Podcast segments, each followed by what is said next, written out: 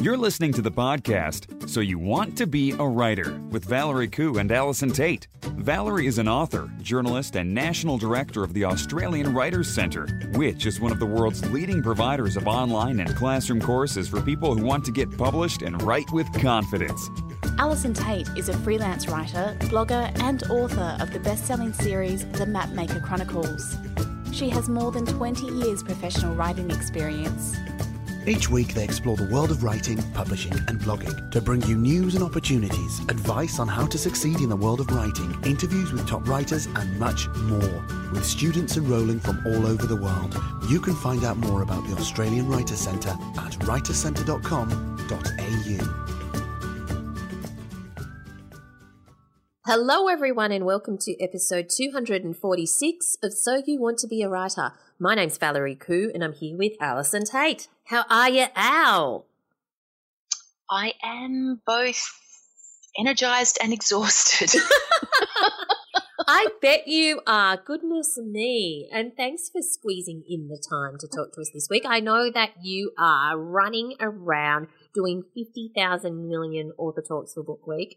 So we feel very blessed by your presence. and I'm also a big shout out to all of my fellow author mates who are also all out there doing exactly the same thing. We have like this massive solidarity group hug thing going Yes. to get us all through. it's kind of crazy. It's crazy. It's crazy. All right. So we want to give a big shout out. Let's move straight into it to Kate from Brunswick. Kate has kindly left us a review on iTunes and entitled it A Wonderful Resource. Kate says, This podcast is great. Imagine sitting down every week for a coffee and a chat with some friends who just happen to be hugely knowledgeable about everything to do with writing and publishing.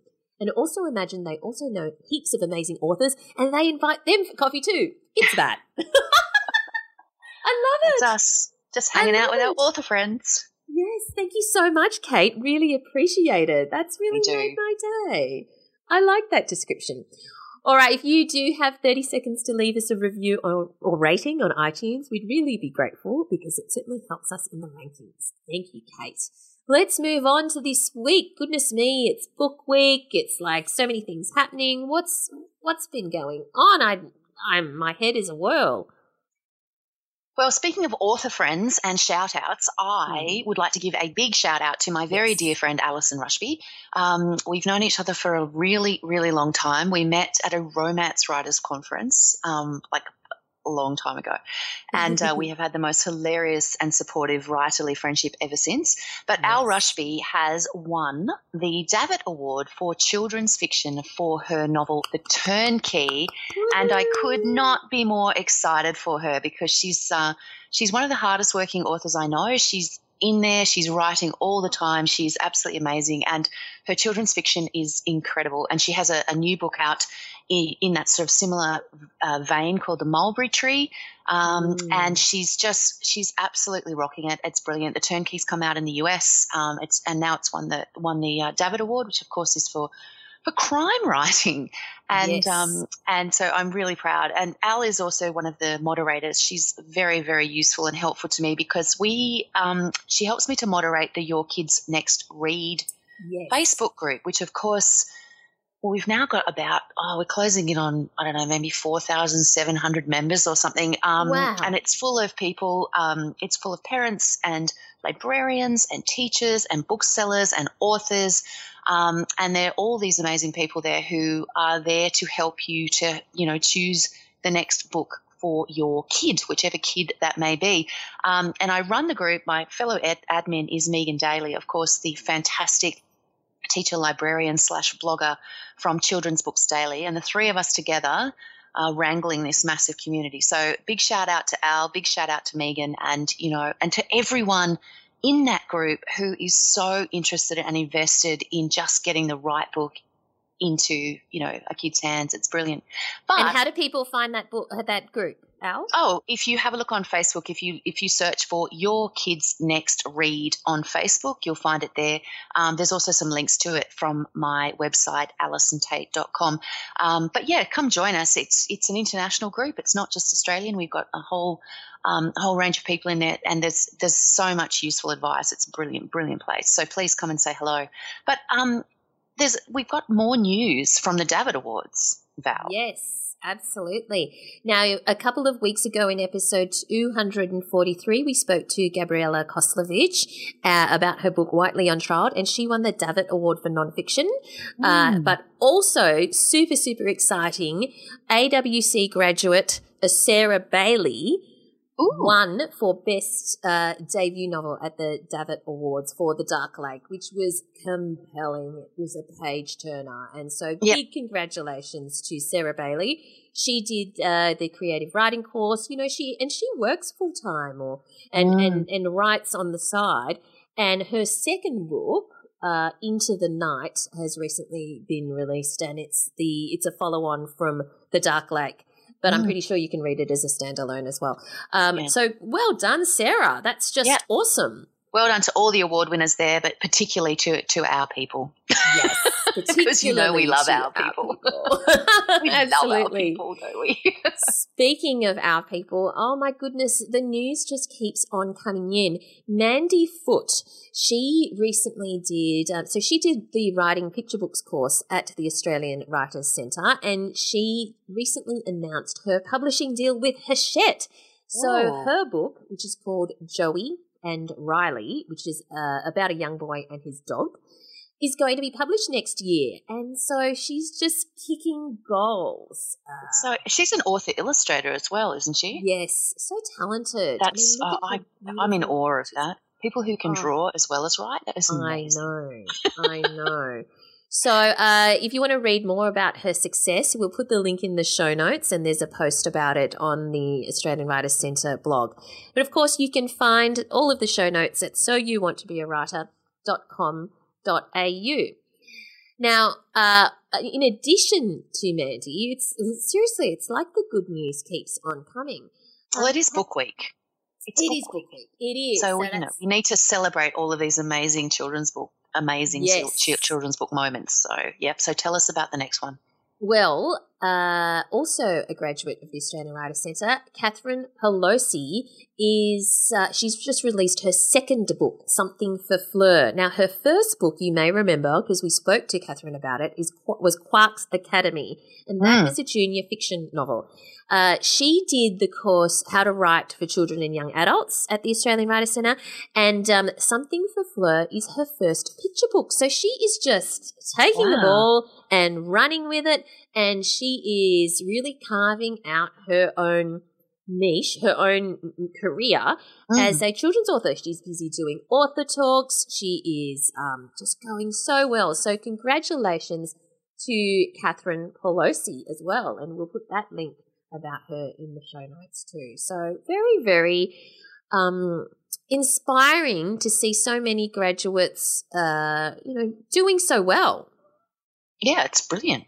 That's what we're here for, right? Yeah, definitely. All right. We're going to move straight on to our competition this week, which is this is really cool. I'm really keen to see this movie. Oh, and of course, my dogs are going crazy. Also excited. Have you heard of this movie, The Book Club? I have not. But your dogs clearly have. Yes, they clearly have. oh my goodness! I'm really keen to this to see this movie. It stars Diane Keaton, Jane Fonda, Candice Bergen, and Mary Steenburgen, and it's called Book Club. Now, how cool is that? Because I mean, are you in a book club? No, No? I'm not in a Have book you club. I a have? I have an online like I have an online uh, group. We just talked about your kids next read, but we also have an I also have an online group called Your Own Next Read, and it used to be the Pink Fibro Book Club. You remember I used to run an online yes, book club once a month and stuff. Yeah. Um, so now it's more just a kind of a general recommendation. You know, share the book you loved, and but we're not we don't actually read a book and then discuss it. Um, I'm not, um, and I was a member of a face to face book club like hundred years ago, but it was more about wine than I it was know. about well, books. it usually is. It usually Yeah, is, and I think that because I'm not a member of a book club because I can't sort of seem to, I don't have the time and I don't uh, can't seem to sustain going to the same thing all the time. Um, Mm. But You've got commitment issues, haven't you? I do have commitment issues, but I live vicariously through my friends who are in book clubs. Oh, seriously, some it's like a soap opera. Some of them. I know. That's why I, I couldn't stand it anymore, though. I couldn't cope. I, I just was like, oh, God. can't go. I can't do it. it's I you know sometimes I wish I was in a book club so that I could be witnessing all the drama Mm. firsthand instead of hearing about it secondhand. But anyway, this uh, movie, Diane is recently widowed after 40 years of marriage. Vivian enjoys her men with no strings attached. Sharon is still working through a decades old divorce. Carol's marriage is in a slump after 35 years. Four lifelong friends' lives are turned upside down to hilarious ends when their book club tackles the infamous Fifty Shades of Grey. Oh, From discovering new romance to rekindling old flames, they inspire each other to make their next chapter the best chapter. I mean, seriously, you could not ask for better product placement of your book, right? In a No. the subject of a whole movie. no, it's extraordinary. It is extraordinary. So I'm actually quite keen to see this movie. So um, I will report back once I do. All right, you do that. I think it's an interesting thing too. Like to me, um, the you know, like twenty years ago, you wouldn't have seen a movie like this with four actresses of this age in it. Yes, that's and I think it's really interesting that we are seeing so many uh, movies, you know, reflecting older people and older lives and, and all of that sort of stuff. And I was talking to a friend of a filmmaking friend of mine about this the other day, and we were, you know, working through the, the logistics of, of a project that, that he's doing. But it, I'm, it's because the boomers got old, isn't it? And so then being old is now cool. It's okay to be old now. Is that what it is? Like I, I was trying to, um, and also if you're a boomer and you're listening, you're not old at all. That's not what I'm saying. But generationally, that generation has been the generation that has trailblazed change across Yes. a whole range of different social areas. And so, you know, I, I think the fact that we're seeing this reflected in in the movies that are coming out is is Yeah. quite interesting. Do you? Am I making this up? You're not making this up. This is definitely a trend. And in fact, it's not just the movies, it's in books because podcast listener Joanna Nell, her book is coming out, I think, around October. Oh yes, it is. I've just read it. I've got a I've got Oh, an advanced read? reading copy. Fantastic. So Yeah. it's the Single Ladies of Jacaranda Retirement Village. And that is, you know, set around a retirement village. So they are It's all very funny. people. It's actually very funny. I've just got my copy too. I can't wait Yeah. it. No, it's actually very funny. I was- was reading through it, and um, the voice, uh, the narrative voice, is is very funny. Well, I think we'll- she's done a really, really good job. Yeah. nearer to the book's release, we'll have a chat to Joanna. But um, Mm. back to the book club. If Anyway, you where were we? 10 double passes to win to book club, then just go to writerscentre.com.au slash win. Entries close the 27th of August. Uh, but if you're listening to the podcast in the future, don't worry, there'll be another competition there for you to enter. So writerscentre.com.au slash win. Now, Al, are you ready for the word of the week? You don't have to think about it, you know. I sort of do sometimes. Sometimes I have to actually physically brace myself for the Oh. word of the week, and and this could be mm. one of those weeks. No, I'm so ready. Hit me. Okay. Let's do it. Have you heard of this word? Fugacious. That's F U G A C I O U S. Fugacious. no. Okay, this is a really interesting word because it comes from the Latin word fug- fugit. F U G I T. Fugit. Now, if anyone's trying to correct me to tell me it's fugit, that's not what I was taught, and I was in Latin reading competitions at school. Don't So correct fugit. Val's Latin, okay? Otherwise, it's like you know, it's dictionaries at fifty paces if you correct the Latin. Don't do it. So, comes from the Latin fugit, which means time, because you've all heard of tempus fugit. Some people say tempus fugit, but it's not tempus fugit. um, so, which means time flies. Hmm. And uh, this means transitory or temporary. And in a botanical context, it means falling or fading early. So, like when the leaves fall early. So, you might say when she refers to the fugacious nature of life, she's basically saying that life is short. Hmm. There you go. you go. Fugacious. Lovely. Cool, huh? Bit of Latin. I do love a bit of Latin in the morning. It's excellent. Me too. All right. Let's move on to our writer in residence this week, Al. Oh well, because it's book week and because that's what we're doing. Um, our our writer in residence this week is Tim Harris, who is the author of several books, but the one that I think has really um, taken his career to a new level is Mr. Bambuckle's Remarkables. Um, and Tim was at the Shoalhaven Readers and Writers Festival a few weeks ago, and so while he was there, I corralled him and told him that he had to do an interview, and so he did. God love him. And um, we had a bit of a chat about children's fiction. He used to be a teacher. Um, we talked about that, and the other thing that we talked about, which uh, might interest some of you who are writing children's fiction, is the fact that he is really, really has very quickly got a great reputation for doing terrific school visits, which is another reason why this is perfect for Book Week. Um, and we had a little talk about that as well. So I hope you guys enjoy. Tim Harris is a former primary school teacher and now children's author. His first series of books, Exploding Endings, is hugely popular, and the first book in the series, Painted Dogs and Doom Cakes, was awarded Honour Book at the 2017 Koalas. But it's his second series, Mr. Bambuckle's Remarkables, which has really taken off. The first book was awarded a CBCA Notable in 2018 and has been shortlisted for the 2018 Reel Awards. He's in hot demand in schools for author visits and workshops and worked in more than 100 schools over the last year. So, welcome to the program, Tim. Thank you so much for having me, Alison. Always a pleasure. Now, we're going to go all the way back to the beginning. How did the first exploding endings come to be published? Right back to the beginning. Um, well, as a primary school teacher, uh, I spent a lot of time reading stories to my classes, and in particular, Paul Jennings, who's um, a very, a very well loved Australian author of short stories. And it got to a point uh, later in my teaching career, about 10 years into the teaching career, that I could almost recite some of his stories word for word. And um, I think I was getting a bit uh, familiar with the, the structure of the short story. So I decided to write a story for a class I was teaching. Uh, and the most incredible thing happened. I, will never forget it because I was so nervous, you know, reading this story to the. It was a bunch of year one boys, and I even folded up the story uh, and and put it inside of Paul Jennings so they so they you know wouldn't know that I, I wrote it. Uh, and anyway, I read the story, and you know, uh, the book was shaking, and uh, my voice was very quivery, but got through it and, and had fun. But then I received um, an email from one of the parents of the boys in the class, and she said, um, "Dear Mr. Harris, uh, what was the name of the story that you read the class today? Because my son can't stop talking about it." And I was pretty chuffed with that. And anyway, so I wrote back to her and you know, I said, "Thank you for your feedback. Uh, I wrote the story." Um, and she said, you know, do you mind if you send it through so he can read it again? So I, I shot it off in email. Uh, then I received an email from her again uh, a week or two later, and she said, "Dear Mr. Harris, um, I'm not sure if you're aware what I do, but I've um, got a master's in children's literature, and I'm involved in the Children's Book Council of Australia, oh, and this is a very good short story."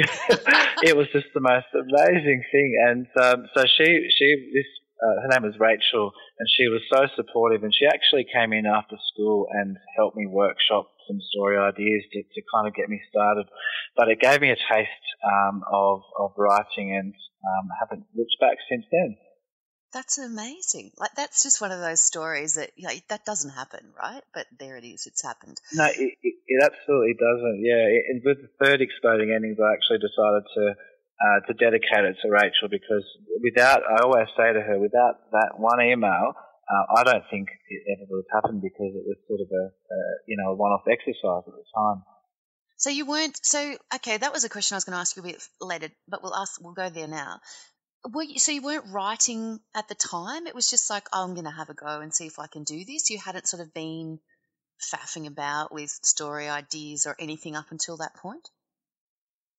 No, not at all. In fact, my writing had sort of been um, purely songwriting, and that that was a creative outlet. But just before our first child was born, um, I had to, had to give that music stand away because it was just the late nights would, would have killed me with a newborn. Um, and so then, um, yeah, so that first sort of story was experimented on the class. After that, I actually had a go at writing um, a much more serious book, a young adult science fiction book, and I got 40,000 words in, and just, it was doing my head in, so I actually ripped it up and threw it away, and, and then went back to writing uh, humorous short stories for the primary age. Um, when I say ripped it up, you know, it's in the uh, deleted in the in the inbox. But I think I'm sure it's there somewhere. I could probably dig it out one day, but I'm a bit too scared to. to see what happened. So you had been writing songs though up until that point of the first story. Yes, that's right. Okay. Yeah, yeah. Do you think that sort of had like given that you write short stories for the most part, do you think that that had any um, do you think the songwriting craft assisted with any of that? Quite, I think it potentially gave me the, the discipline to, to see a story through because um, with songs, I was always a music first type of guy, and then the lyrics came um, second. And I struggled often with lyrics, um, and, and, you know, and ended up sort of learning that discipline to at least finish it, so then there's a complete song. Uh, and and that skill was definitely used for short stories as well. That seeing it through to the end, that self discipline, this has to get finished. So that's probably all I took from it because my songs weren't narrative based, they were more conceptual. Uh, and so I don't think there was much of a story influence that, that went through um, when I started writing for kids. Okay, so when you started putting the short stories together for that first Exploding Endings book, you were working full time as a teacher. Um, you have a young yes. family of three kids you know, how did you fit the writing in for those first books, like when you were producing um, a whole bunch of short stories at, at, at, a time? Yeah, it's you know, it's amazing, and I've heard some authors say this on the podcast before that if you give up television, it's amazing what you can get done. and look, so I do. True. I love my, I love a bit of television, and I'm a bit of a sucker for live sport. That's sort of my downfall.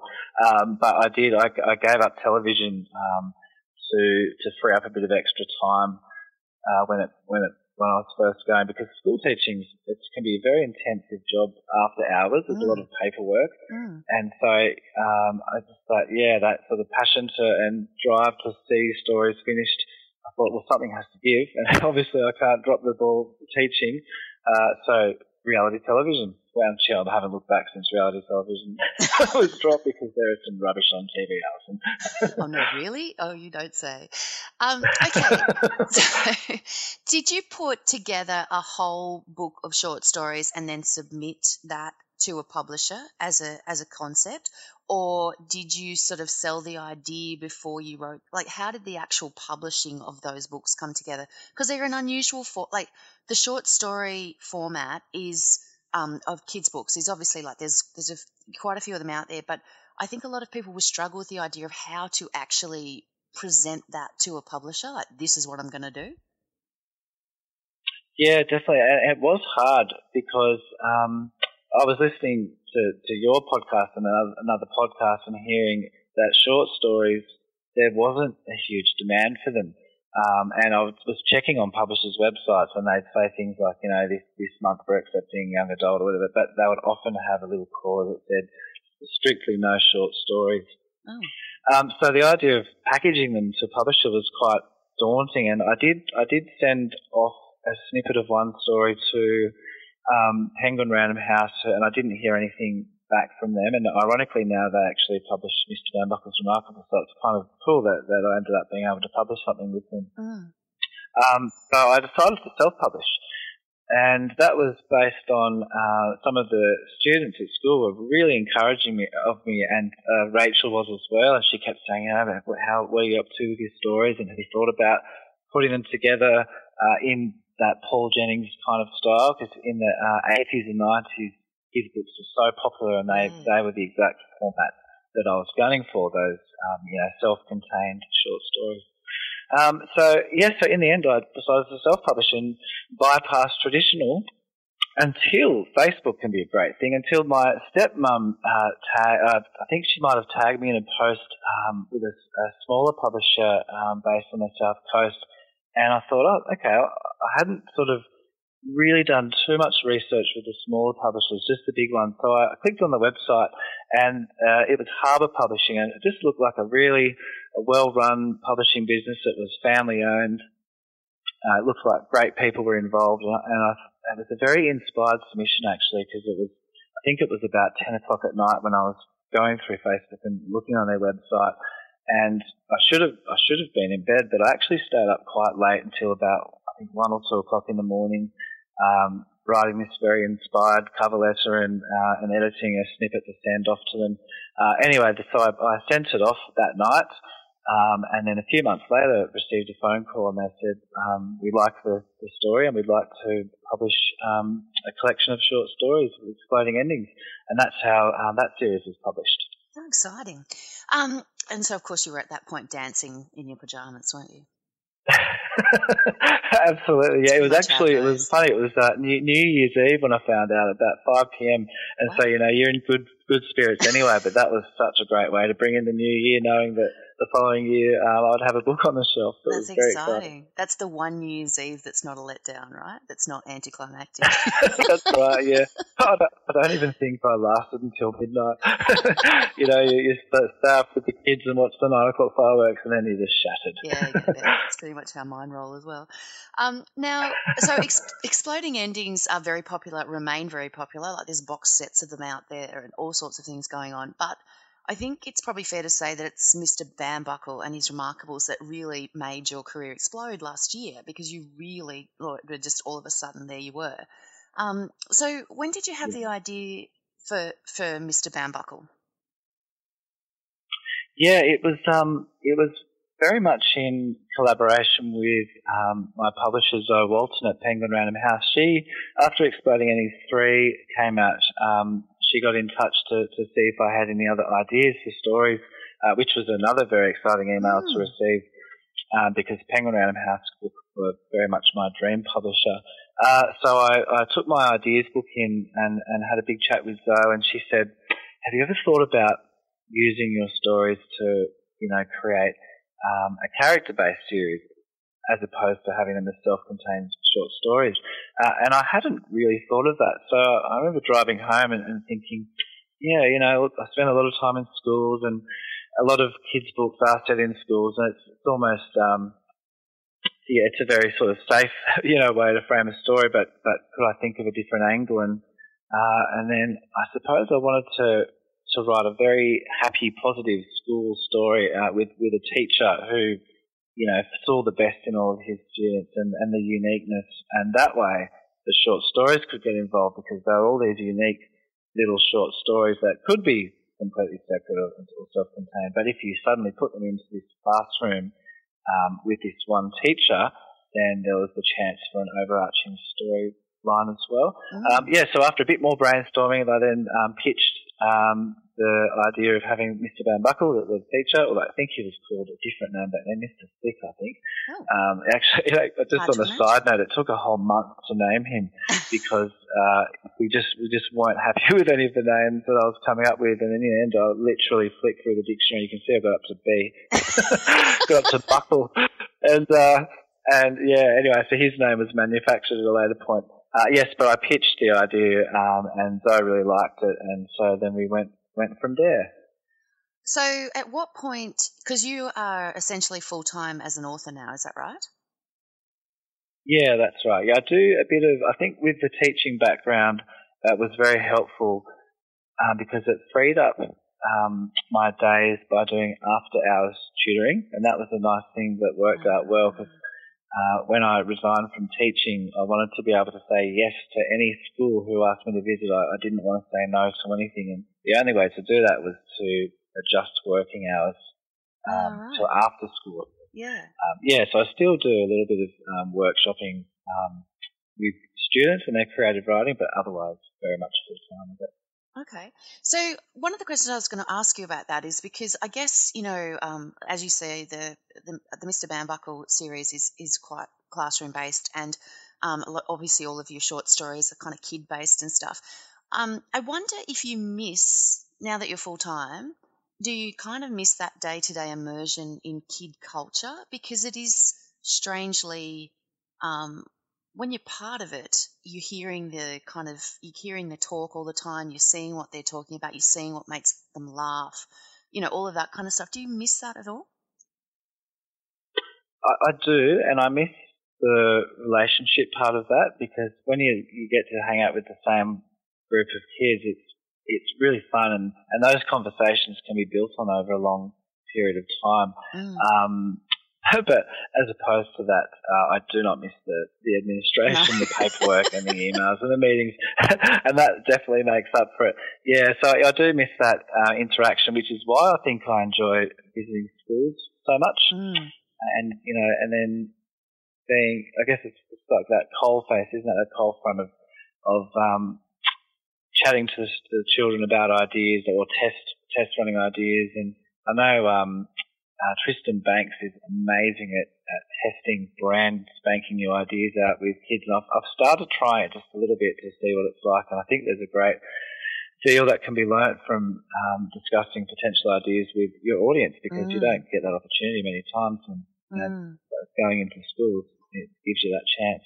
I know Andy Griffiths, when we interviewed him a thousand years ago, because his podcast is about a thousand years old now, um, I'm pretty sure he talked about the same thing, that it was something that he did. I think it takes an enormous amount of courage to kind of take a brand spanking new idea out into the light and just see if kids think it's funny. Like, I think that it takes a huge Yeah, amount that, it courage does to do because some. Yeah, because some things can be you can be so certain of it in your mind, and then if you if it either could be your execution or the the way you frame it to the kids, but it can fall flat, and it's very demoralising. Uh, it's only happened once where a, a brand new idea kind of fell flat, um, but usually kids are you know they're pretty encouraging. Maybe, maybe they're just too polite. I, I was going to say, but can you tell the difference, like if they're humouring you as opposed to finding it actually funny? Yeah, look, I think deep down you certainly can.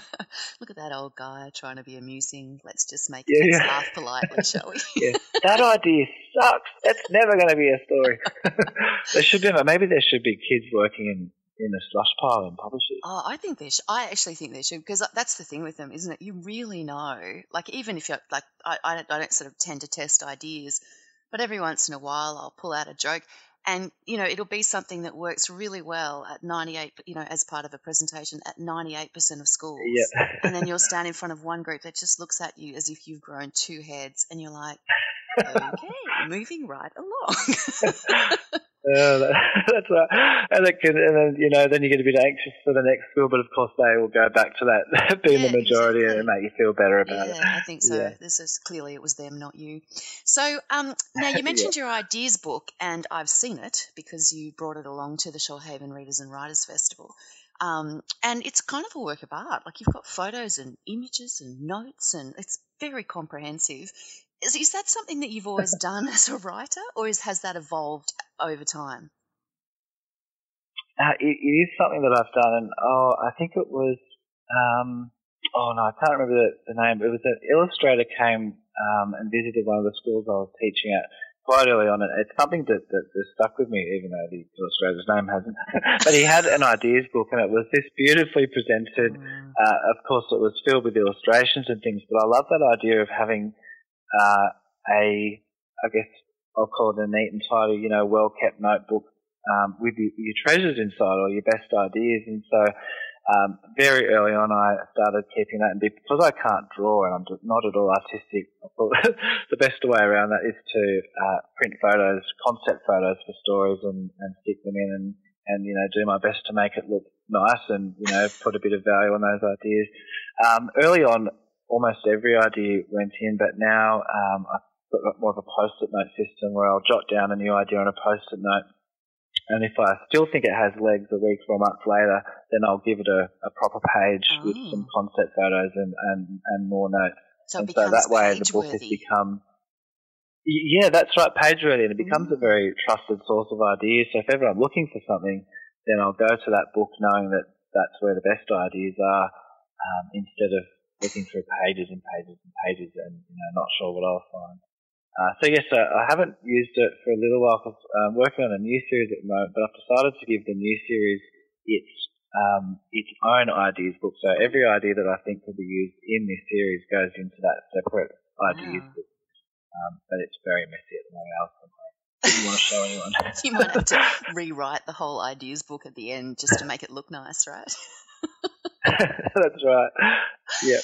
All right. So um, now the promotion side of being an author is something that can come as a bit of a shock to to authors. Is it something that you find? Does it come naturally to you? Like, are you are you happy to be sort of out there hustling your books, so to speak? Yeah, I'm very happy um, to be out there, and, and that's because having that background in teaching um, made the number one place to promote books, which is schools, uh, not too daunting. Mm. Uh, and it's still, you know, if there's a big festival or something, I'll still I'll get a little bit of nervous energy and excitement beforehand. But generally, for a, a typical school visit, um, I absolutely love it, and um, it's not, yeah, not too intimidating. I think some things that I do find a bit intimidating since, um, certainly since Mr. Bambuckle was released, are the uh, like a very small, intimate bookshop gathering. Uh, I'd, I'd actually prefer to have three or four hundred kids there instead of um, 10 or 12. I don't know why. Maybe it's a claustrophobia thing. I'm not sure. Uh, but I find those really small ones. Yeah, yeah, maybe that's it. That intensity and um, everything's so close and it's so, I don't know, I feel like you're being watched. um, yeah, I find those ones a lot harder than the big ones. Yeah, look, you are, you are, that's right. Um, yeah, and I think another thing, like, like most things in life, with practice, it does become a lot easier. And uh, I think the more the more I've done uh, different events in schools or, or, festivals or these little workshop events, um, you feel more and more, I guess, confident in the way you can approach them. And, and like you were saying, you know, dipping into those tool bags or those go-to jokes or lines or things that you can talk about. Um, because the more you do it, of course, then the more you can draw on different things. Do you do you just do yeah. the same presentation at every school, or do you have a range of different presentations and workshops that you do? I definitely have a range because uh, one one thing that I think this is, would be a bit of advice I'd give to authors who are just beginning to promote is check to see what each school wants. Uh, I think it might have been Deborah Abela that said that in an interview with you as well, just mm. to make sure that you're going to you know, cover, I guess, their expected outcomes. Mm-hmm. So if a school says, we're happy for you just to present, then I'll sort of, it, it's like a little a greatest hits. the yeah. Tim Harris greatest hits comes out and it's all those go-to things that we were talking about. Um, and that's, you know, that's a very comfortable presentation. But if, if a school wants a workshop and, you know, they're working on dialogue with their students, um, then I'll either have to go through all the workshops I've done and pull those bits out or create something from scratch to kind mm. of tailor it. Um, and it can be a lot of hard work beforehand. You know, um, I think people often think it's just those three times one hour sessions or whatever it is that you're doing. They think that's the only work involved, but of course there is a lot of um, preparation and research that goes into it beforehand. Mm. Um, and so I think early on, my first probably 15 to 20 school visits, I spent hours and hours and hours uh, creating all these different PowerPoints. But now that hard work's paid off because I can dip back into them when I need. Um, and creating things things from scratch isn't um, isn't as time consuming. No, that's and that's the interesting thing too because I remember when I was starting out, I had a presentation that I did and that was fine. Um, and then I would I, I got a regular booking where I was going back to the same school like once a year basically, and every time I went back, we discussed what they were doing and I would create a new workshop. And so I ended up with these three or four terrific workshops that I'd created from scratch for this one school for this one day's visit. But then I've been able to wheel those out at, you know, countless other yeah. schools ever since. So I think it's sometimes worth really thinking about how you're going to um, what kinds of things schools are going to ask for over and over and you know have a workshop on plotting have a workshop on this have a workshop on that and then you're ready you know that's that's then tailored back to your books as well and then you're kind of ready to go no matter what you know you can say to them well i have these five workshops this is what i do which one do you want and then it's quite yeah. easy all around do you agree with that yeah, no, I do definitely agree with that. And um, I know some agencies as well on their website they'll have what you do, um, you know, three or four different workshops that have been, you know, pre-discussed or pre-arranged with the author, and so that makes it very easy as well. Yeah. Um, yeah. yeah. Um, otherwise, yeah, you know, you're just running around in circles trying to you know, create things from scratch every single time. Yeah, that's right. Do you spend much time online as far as like doing sort of social media sort of promotion and that sort of thing? I look, I probably spend a bit too much time online. It's it's such a it's such a time killer. Um, but I really, yeah, I think I'm getting a little bit better at, at managing it because um, I also enjoy seeing what other people are doing, and, and, that's where I've drawn a lot of inspiration for how I've done um, my school visits. um, is through you know watching other people's photos or videos and you know picking up things here and there. So I spend probably uh, about forty percent of the time would be on Instagram, I think, and then the other, uh, actually probably forty on Facebook as well. Or Twitter is the least I use mm. just because I'm not a confident Twitter user. Mm. Um, yeah, and just it might be taking a photo at a school visit, or if I'm working in the office, um, just a little uh, update or tip, or retweeting someone else's tip or article or blog. Um, so that's probably how I would spend most of my time online. Uh, and then of course there are cat videos and fail videos and cricket compilations how chocolate is made and all these things that you suddenly go, oh, I could have written 600 words in that time. but you just put in the ideas. now I better go and write those words. Call it inspiration. um, That's right. Now let's talk about your hat because I'm pretty sure it's really funny because I sit, was at the um, at the Nowra Library the other day before the Shoalhaven Readers and Writers Festival, and I said, "Has anyone seen Tim yep. Harris?" And they said, "Is he the guy in the hat?" I suddenly realised I've never seen you without your hat.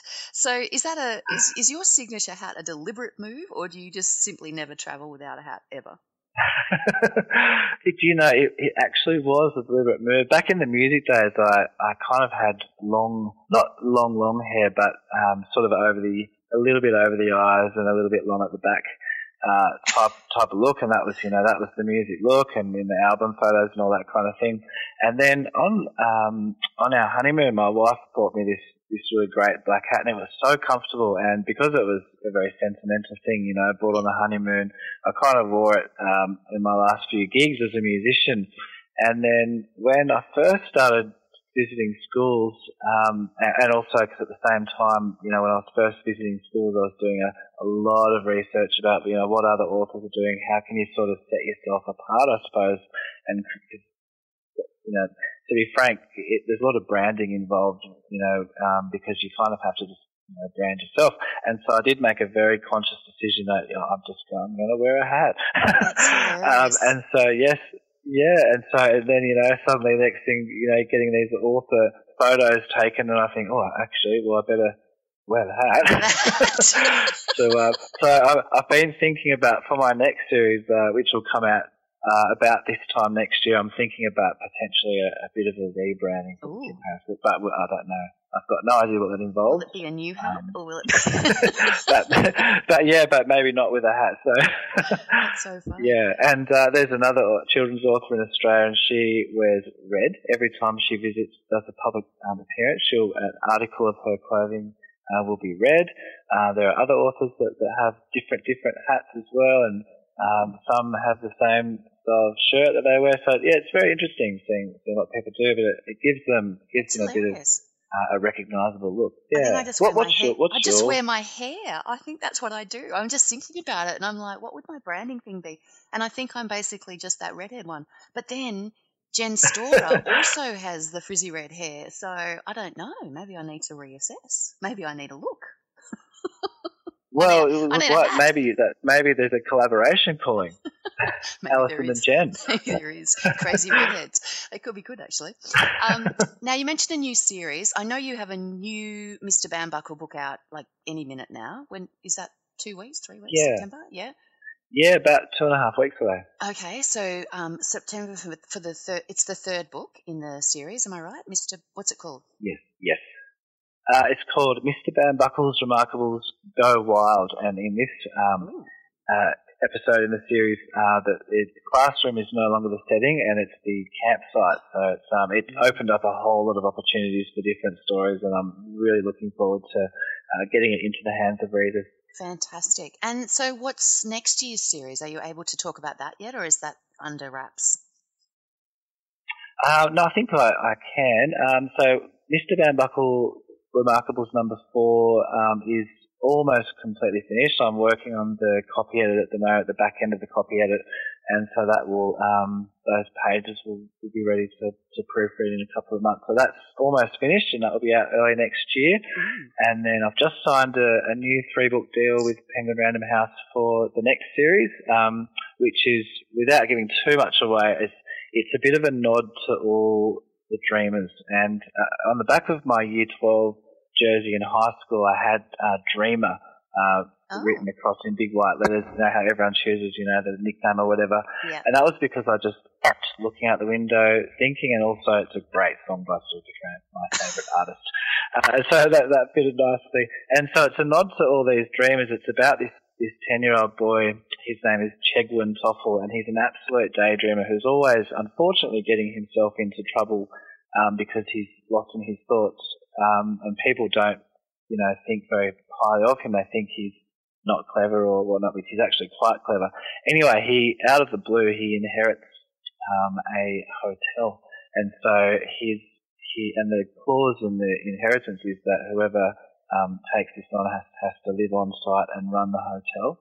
And so mm-hmm. suddenly you've got this 10 year old dreamer in charge of this massive hotel and any problem that comes along, he'll solve it in his very unique, dreamy, you know, outside the box kind of way. So I'm super excited about this series and, uh, yeah, into the first draft of the first book at the moment. What fun. All right. Well, thank you so much for talking to us today. If you'd like to see more about Tim's books or his journey or see what he's got coming up next year, visit timharrisbooks.com.au. Um, you'll find the link in the show notes. And um, best of luck with the new Mr. Bambuckle. Thank you very much for having me. This podcast is brought to you by the Australian Writers Centre, a world leader in writing courses. Our popular course, Creative Writing Stage 1, is the perfect way to unlock your creativity and explore the world of writing. You only need a couple of hours a week, and you'll learn how to create memorable characters, believable dialogue, and captivating plots, all in a supportive environment in this five week online course. Whether your goal is to write a bestseller or simply tell better stories, learn at home with your very own tutor giving you personal feedback each week. Find out more at writerscentre.com.au slash creative writing.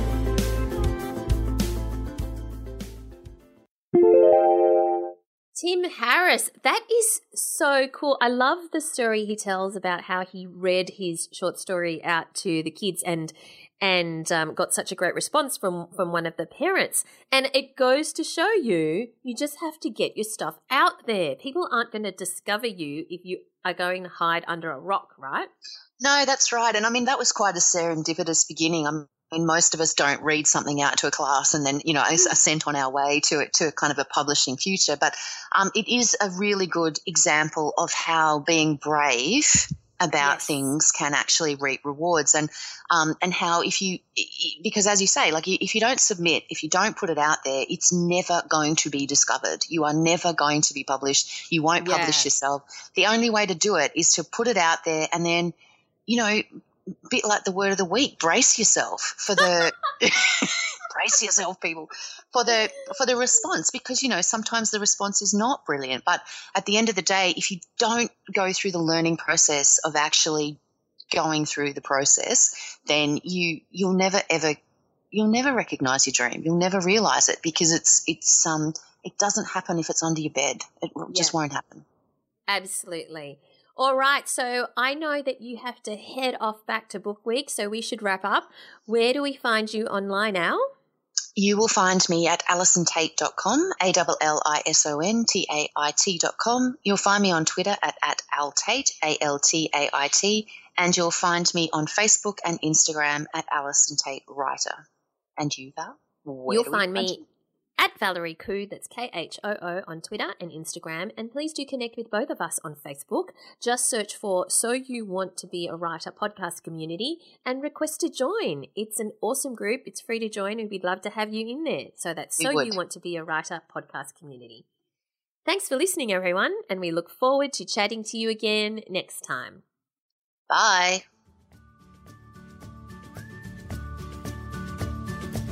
Thanks for listening to So You Want to Be a Writer. You'll find the show notes at writerscentre.com.au slash podcast or sign up for our awesome and often hilarious weekly newsletter at writerscentre.com.au slash news where you'll find writing resources, giveaways, competitions and much more.